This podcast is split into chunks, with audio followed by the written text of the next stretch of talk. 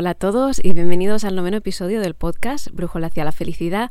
Yo soy Thais y hoy volvemos a hacer un descanso de la serie de episodios que habíamos dedicado a la inteligencia emocional para hablar de un tema que desde que lo conocí hace ya algunos años me parece fascinante. Eh, hoy hablaremos de propósito y más concretamente de una de las herramientas más conocidas para descubrirlo, que es el Ikigai. Así que si os apetece saber más sobre el propósito, hablar un poquito más sobre las características que tiene, sobre cómo podemos encontrarlo y desgranar esta famosa herramienta que hemos comentado del Ikigai, os invito a quedaros un ratito por aquí y nada, vamos a empezar. Bueno, como os decía, hoy hablaremos de cómo encontrar nuestro propósito de vida, eh, que bueno, en los últimos años es algo que habréis oído en multitud de ocasiones en el mundo de desarrollo personal, se habla mucho sobre ello, pero bueno, en ocasiones es posible que no tengamos claro qué significa exactamente o no sepamos qué hay que hacer para encontrar el propósito, ¿no? O que encontrar nuestro propósito a veces puede ser un propósito en sí mismo y, bueno, toda una aventura, ¿no? Pues bueno, vamos a hablar un poquito más sobre él y, bueno, os, comentaré algunas herramientas que os pueden ayudar a, hallarlo más fácilmente. Y nada, para empezar, eh, bueno, vamos a empezar por el principio. ¿Qué es esto de propósito, ¿no? o también conocido como propósito de vida? Pues bien, para mí el propósito es aquello que da sentido a tu vida. Es vivir la vida como tú quieres vivirla. Una vida alineada con lo que tú eres, con lo que sientes. Vivir una vida que merezca la pena ser vivida. Además, eh, bueno, también comentaros que para mí el propósito no es algo que digamos que puedes alcanzar, que está en un lugar y cuando llegas a, a él ya está, ya lo has conseguido ya puedes vivir tranquilo y en paz. Em, pues no, porque entonces podríamos decir que sería un objetivo, ¿no? Algo que es alcanzable y una vez lo alcanzas, pues ya, ya está. En realidad, eh, bueno, yo visualizo el propósito como, como una dirección, ¿vale? La dirección hacia la que queremos llevar nuestra vida. Como dice Ferran Casas, el propósito no es un lugar al que llegar, sino es el motor que te lleva. Al final es cómo queremos vivir nuestra vida y hacia dónde queremos ir. Porque además hay algo más que tenemos que tener en cuenta cuando hablamos de propósito. Y para eso quiero compartir contigo una definición de propósito que me gusta mucho, que hace Alberto Apolo. Y él nos dice, tu propósito de vida eres tú. O como yo lo entiendo, vivir tu propósito de vida es vivir alineado con tu brújula, con aquello que tú eres, que está formada por tus valores, por tus sueños. Al final, lo que nos viene a decir es que tu propósito de vida es ser tú, es vivir en coherencia con tu brújula, con tu brújula interior, es vivir en coherencia con lo que tú eres, es vivir en coherencia con tu ser esencial, es vivir una vida de acuerdo a lo que tú quieres, lo que tú necesitas, lo que tú sientes que es lo que quieres ser, vivir la vida como tú la quieres vivir. Y eso nos proporciona nuestro propósito. O como diría Charo Vargas, Charuca, vivir una vida acorde a tus términos. Por tanto, la puerta de entrada al propósito se encuentra en el autoconocimiento, en conocernos bien a nosotros mismos para saber qué es lo que más anhelamos. Esto nos recuerda a la famosa inscripción que ya podía encontrarse en el templo de Apolo, Conócete a ti mismo, sobre la importancia de conocer bien nuestras propias respuestas antes de buscar las de otros. Y sabiendo esto, está claro que nadie nos puede decir o nos puede enseñar cuál es nuestro propósito en ocasiones queremos ¿no? que alguien nos diga, ostras, pero ¿cuál crees que es nuestro propósito? Sino que esto es algo que solo podemos determinar nosotros mismos, porque es una respuesta que llega de nuestro interior, a través de un trabajo de introspección. Por eso hay autores que nos dicen que el propósito de vida no es algo que se encuentre, sino que es algo que ya está en ti. Y por tanto el propósito de vida solo tienes que descubrirlo. Solo tienes que descubrir cuál es tu propósito. Y eso pasa después de hacer un trabajo de introspección, un trabajo de autoconocimiento. Conócete a ti mismo y así sabrás cuáles son tus anhelos, qué es aquello que deseas por encima de todo, qué es aquello que da sentido a tu vida, cuál es tu propósito. Y hacernos preguntas como qué me gusta, con qué disfruto, qué cosas hacen que se me pase el tiempo volando, qué se me da bien hacer, son preguntas que nos pueden ayudar a conocernos más, que nos pueden ayudar en este trabajo de introspección. También preguntarnos acerca de nuestras fortalezas, de nuestros talentos, o también pensar qué es aquello que podemos aportar al mundo a través suyo, qué es aquello que se me da bien hacer, que disfruto haciéndolo y además puedo poner al servicio de los demás. Todas estas respuestas nos acercarán a nuestro propósito. Bueno, y en este punto quiero hacer un inciso, y es que en ocasiones cuando hablamos de propósito hay muchas personas que piensan que eh, encontrar nuestro propósito es realizar la gran hazaña, algo que, que va a dejar un legado en el mundo o lo va a cambiar completamente, pero no tiene por qué ser así, porque el propósito no tiene por qué ser nada grandilocuente, sino que simplemente debe ser algo que sea importante para nosotros, algo que dé sentido a nuestras vidas y nos haga sentir vivos. Y bueno, para cada uno de nosotros esto será diferente. Eh, por ejemplo, un propósito eh, podría ser pues criar a nuestros hijos con amor, eh, tener un trabajo que, que, nos haga felices, con el que disfrutemos, pasar nuestros días en calma arando el campo, por ejemplo, quizá disfrutamos mucho haciéndolo. Cualquier cosa puede ser un propósito para nosotros. Al final es eso, conectar con aquellas cosas que dan sentido a nuestra vida. Y para cada uno de nosotros serán cosas diferentes. Al final, como os digo, puede variar mucho de unos a otros y para cada uno de nosotros eh, tiene que ser algo que implique tener una vida, vivir una vida que valga la pena. Pues como dice Alex Rovira, entendemos con esto que habrá una pena en la vida. Porque como sabemos, eh, la vida no es un camino, no es un valle de rosas en el que todo es perfecto. Ya sabéis que, que yo no soy eh, muy de Mr. Wonderful, digamos, sino que la vida tiene sus altos y sus bajos. Sabemos que, que, hay luces y sombras en la vida y hay ocasiones pues, que nos encontraremos problemas que tendremos que superar, pero esa pena será una pena que tendrá un sentido, ya que a pesar de las dificultades, a pesar de todas esas cosas que tenemos que superar en la vida, nuestro propósito será esa luz que nos dará la fuerza para superar las crisis y todas las dificultades que vayan viniendo y se vayan acercando a nuestra vida. Será algo que le dará sentido a nuestras vidas, para continuar con ellas, con esa fuerza, con esa luz. Algo que tendrá valor, algo que valdrá la pena. Y además hay que tener en cuenta que en muchas ocasiones cuando conectamos con aquellas cosas que son importantes para nosotros, aquellas cosas que nos inspiran, que nos aportan felicidad, son cosas que acaban haciendo bien a otras personas a su vez.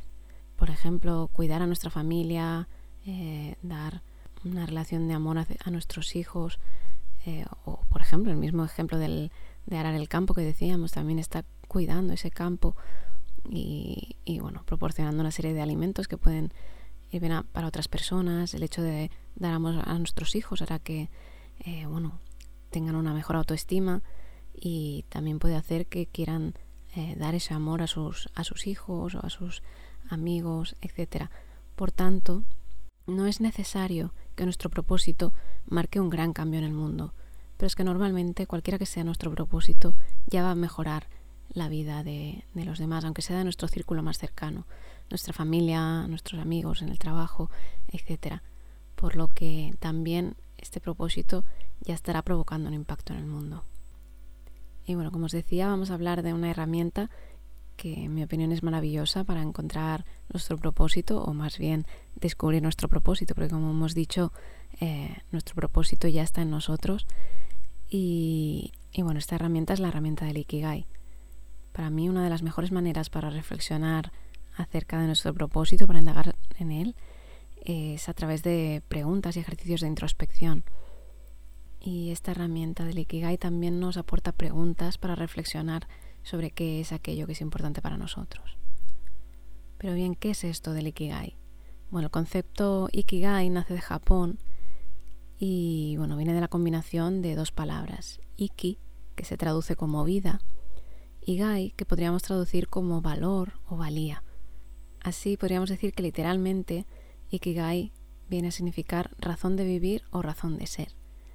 Héctor García y Francesc Miralles, en su famoso libro Ikigai, nos dicen que Ikigai podría significar aquello que hace que merezca la pena vivir, aquello que consigue que nuestra vida tenga un sentido. Y el Ikigai es el punto de equilibrio perfecto entre nuestra pasión, nuestra misión, nuestra vocación y nuestra profesión. Según la cultura japonesa, todos nosotros tenemos un Ikigai, un propósito en la vida que nos aporta felicidad que se nos da bien y al mismo tiempo contribuye a la sociedad. Además, se han realizado numerosos estudios que demuestran que encontrar el ikigai o el propósito en la vida está asociado con una mejora de la salud física y mental, una reducción de ciertas enfermedades, tanto físicas como mentales, así como una mayor esperanza de vida. Y relacionado con todo esto, precisamente, el término Ikigai vino a popularizarse en todo el mundo a raíz de el estudio de las zonas azules en el mundo o, bueno, esos lugares que albergan a las personas más longevas del planeta, donde viven personas centenarias. Y Ogimi, una aldea de Okinawa, fue uno de, de estos lugares, de estas zonas azules. Y bueno, en su libro Ikigai, Frances Miralles y Héctor García nos hablan de los habitantes de Ogimi que bueno, nos cuentan diferentes secretos que hacen que tengan esta vida ¿no? tan longeva. Y uno de sus secretos de su larga longevidad es que los habitantes del pueblo viven alineados con su Ikigai. Pero vamos a ver un poquito más sobre esta herramienta de Ikigai. Os dejo también en la descripción del podcast bueno, la, dirección del artículo en mi blog en el que encontraréis eh, bueno, la imagen que vamos a describir ahora, eh, que, bueno, es la intersección de todos estos puntos que componen nuestro Ikigai, pero bueno, podréis ver este concepto de Ikigai de una manera más visual, que yo creo que ayuda mucho. Pues bien, el Ikigai eh, sería la intersección entre lo que amas, en lo que eres bueno, lo que el mundo necesitas y por lo que te pueden pagar. Gráficamente eh, está representado a través de cuatro círculos, uno para cada uno de estos puntos que hemos mencionado, que interseccionan entre ellos. Y el punto en común en el que interseccionan estos cuatro círculos daría lugar al Ikigai o propósito de vida. Como veréis, si miráis este gráfico, que como os digo encontraréis en el artículo del blog que os dejo en la descripción, veréis que estos cuatro círculos interseccionan en diferentes puntos.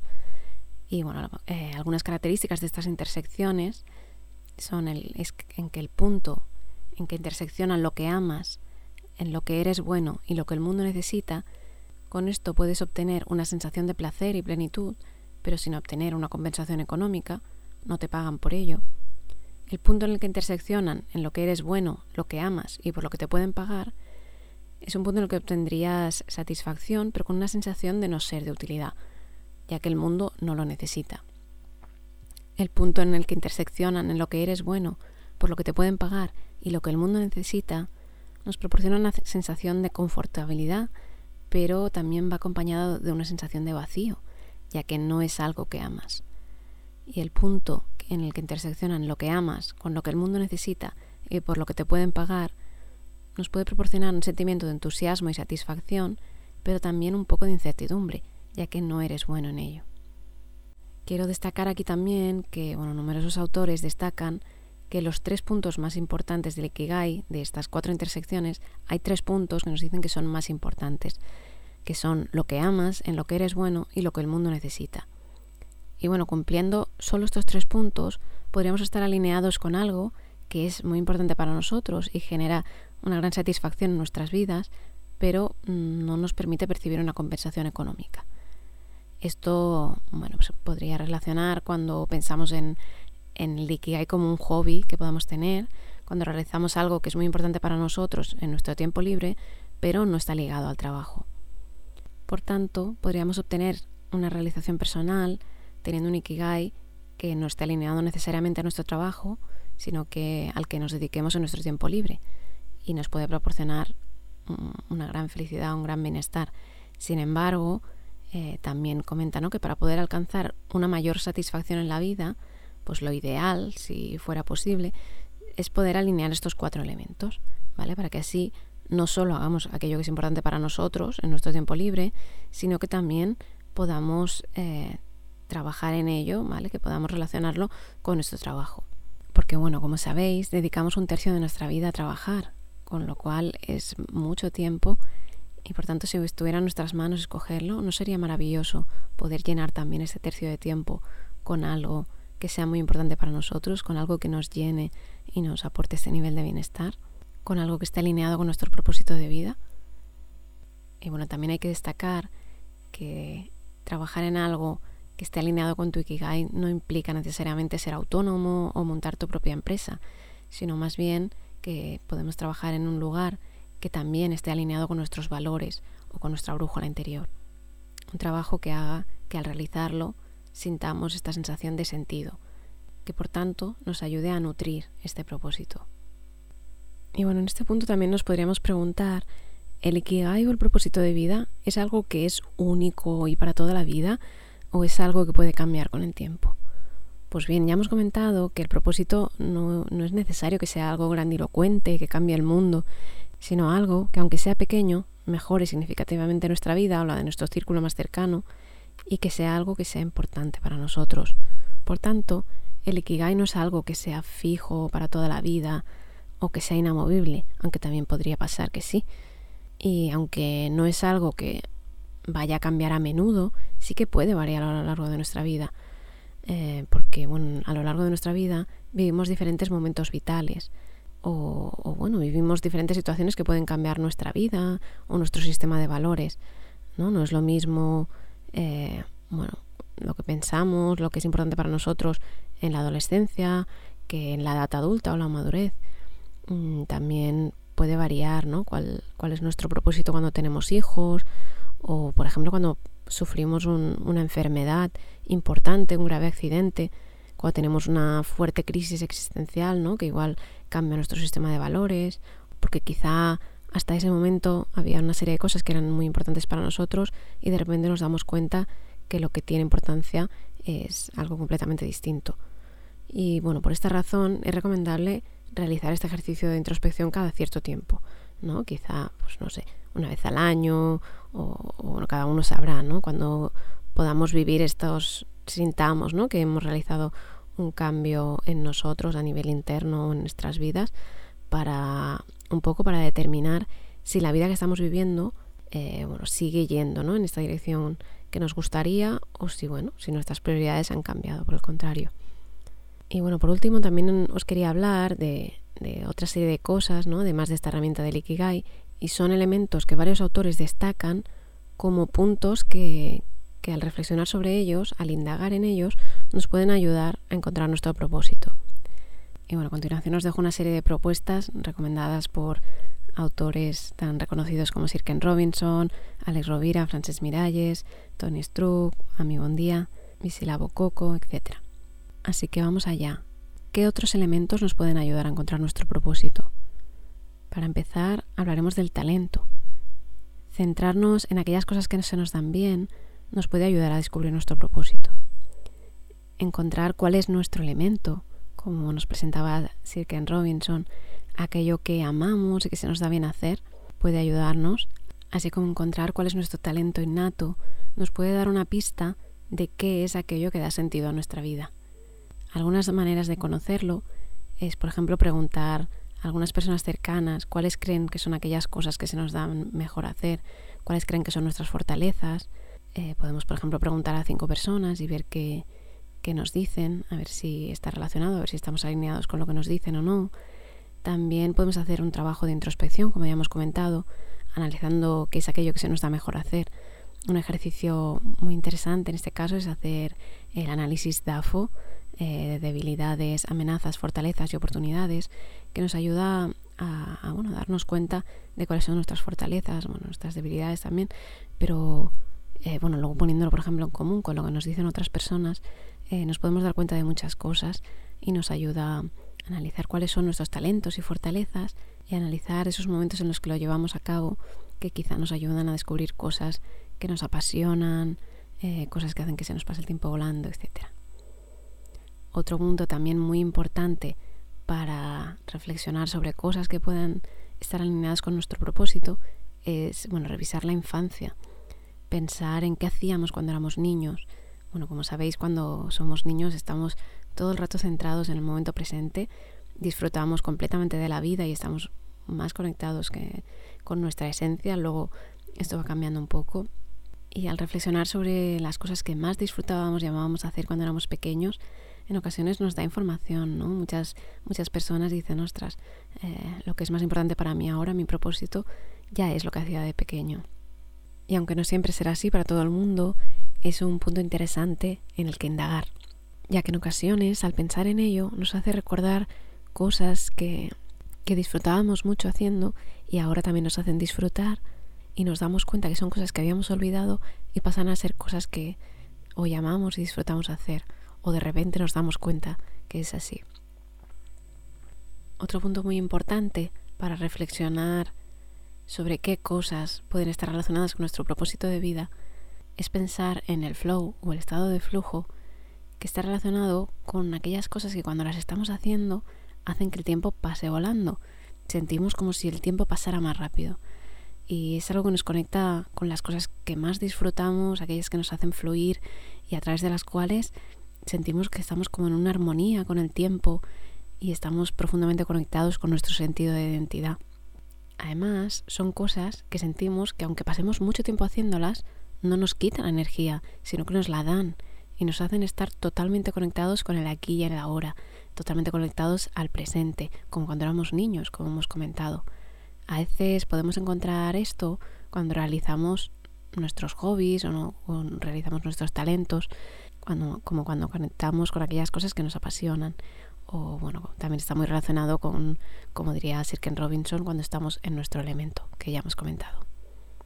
Otro punto en el que también es muy importante reflexionar para darnos cuenta de qué cosas pueden estar relacionadas con nuestro propósito es la herida. En ocasiones eh, sufrimos acontecimientos que son muy dolorosos y que marcan nuestras vidas eh, al llenarnos de un gran sufrimiento y son muchas las personas que tras superar este tipo de dolor, estas heridas, las transmutan, las alquimizan y las convierten en aprendizajes que a través de la resiliencia les hacen conectar con una fuerza interna que bueno, les llama aliviar el dolor de otros a partir de esta experiencia que han obtenido ellos mismos superando esta herida. Y en este punto quiero compartir con vosotros una frase que está muy relacionada con esto que hemos comentado del libro Indomable de Glennon Doyle, que creo que lo explica muy bien, que dice, ¿dónde está el dolor del mundo que no puedes soportar? Lo mismo que te rompe el corazón es aquello que naciste para contribuir a remediar. Así que como veis, también es un punto sobre el que es muy importante indagar para descubrir si puede estar ahí nuestro propósito. Y por último, quería compartir también otra manera de encontrar, reflexionar eh, acerca de nuestro propósito y es básicamente abrirte a nuevas experiencias. Porque no sabemos si puede haber algo que todavía no hayamos realizado, que no hayamos experimentado, que pueda encerrar nuestra verdadera pasión. Es posible que, que alguno de vosotros os haya pasado que en alguna ocasión hacéis algo por primera vez y de repente os dais cuenta de que pasa a ser algo que os encanta, que es algo que hace que el tiempo pase volando, que está alineado con vuestros talentos y algo con lo que disfrutáis mucho. Pues bien, eh, probar nuevas cosas también nos ayudará a que sea más probable que, que encontremos estas cosas, ¿no? que puedan ser eh, en un futuro especiales para nosotros y por tanto, al probar cosas nuevas, puede que lleguemos a conectar con alguna pasión que todavía no conocemos y que en el futuro pueda ser un camino que nos lleve a nuestro propósito. Por tanto, también es una opción que no debemos olvidar. Así que nada, después de hablar de estas opciones que también pueden ayudarnos a indagar un poco más en nuestro propósito, quería dejar una reflexión final y es que con todo esto que hemos comentado, creo que ha quedado claro que la única vía para encontrar tu propósito es mirar en tu interior qué es aquello que es importante para ti, qué te apasiona, qué aporta felicidad a tu vida, qué puede ayudar a otros y puedes aportar tú gracias a tu talento. Conocer la respuesta a estas preguntas puede llevarnos a conocer nuestro ikigai, nuestro propósito en la vida. Y bueno, es posible que sea algo que vaya cambiando a lo largo de nuestras vidas.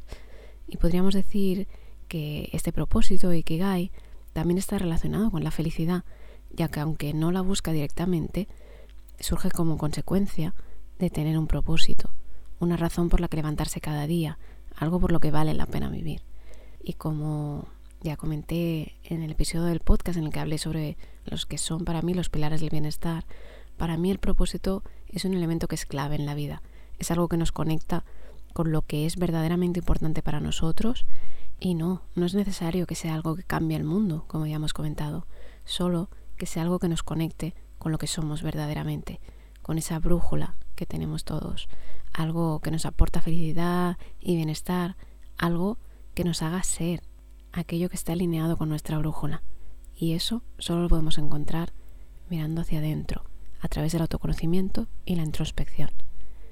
Así que te animo a indagar un poco más sobre el propósito, buscar tus propias respuestas y ver qué es lo que hay ahí dentro ver qué es lo que es realmente importante para ti. Así que nada, con esto termino este episodio. Espero que te haya gustado todo lo que hemos comentado sobre el propósito. Eh, bueno, en el próximo episodio continuaremos hablando de inteligencia emocional, eh, que será ya el último episodio de esta serie de cuatro episodios hablando sobre ella. Y más concretamente hablaremos acerca de las emociones y la conciencia emocional. Muchas gracias por pasarte por aquí. Espero que tengas un buen día y que tu brújula esté contigo. Un beso, hasta la próxima.